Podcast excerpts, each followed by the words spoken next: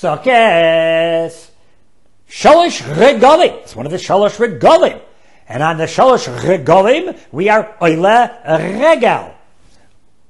Bilam.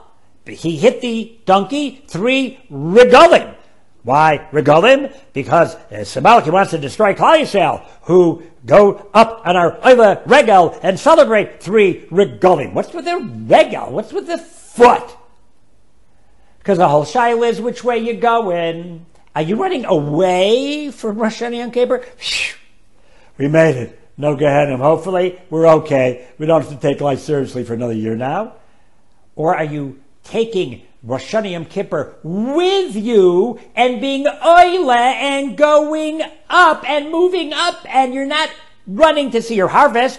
You're not running away from your rush. You're running into the sukkah with you have the ushpizin there. You have the shechid on top of you. It's the anane akavod.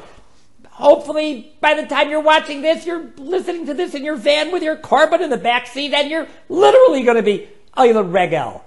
Our feet take us in the right direction.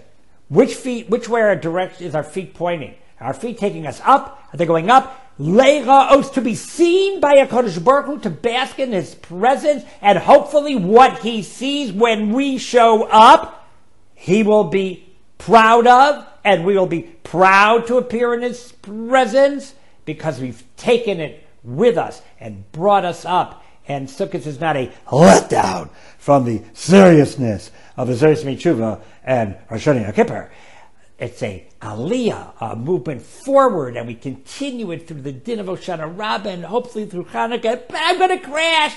Yeah, probably, absolutely. But at the moment, we take it with us and we keep going up. Have a wonderful yontif from Yerushalayim. Looking for more shiurim? RabbiYFeigenbaum.com. Comments or questions? Just email me, RabbiYFeigenbaum at gmail. Thank you.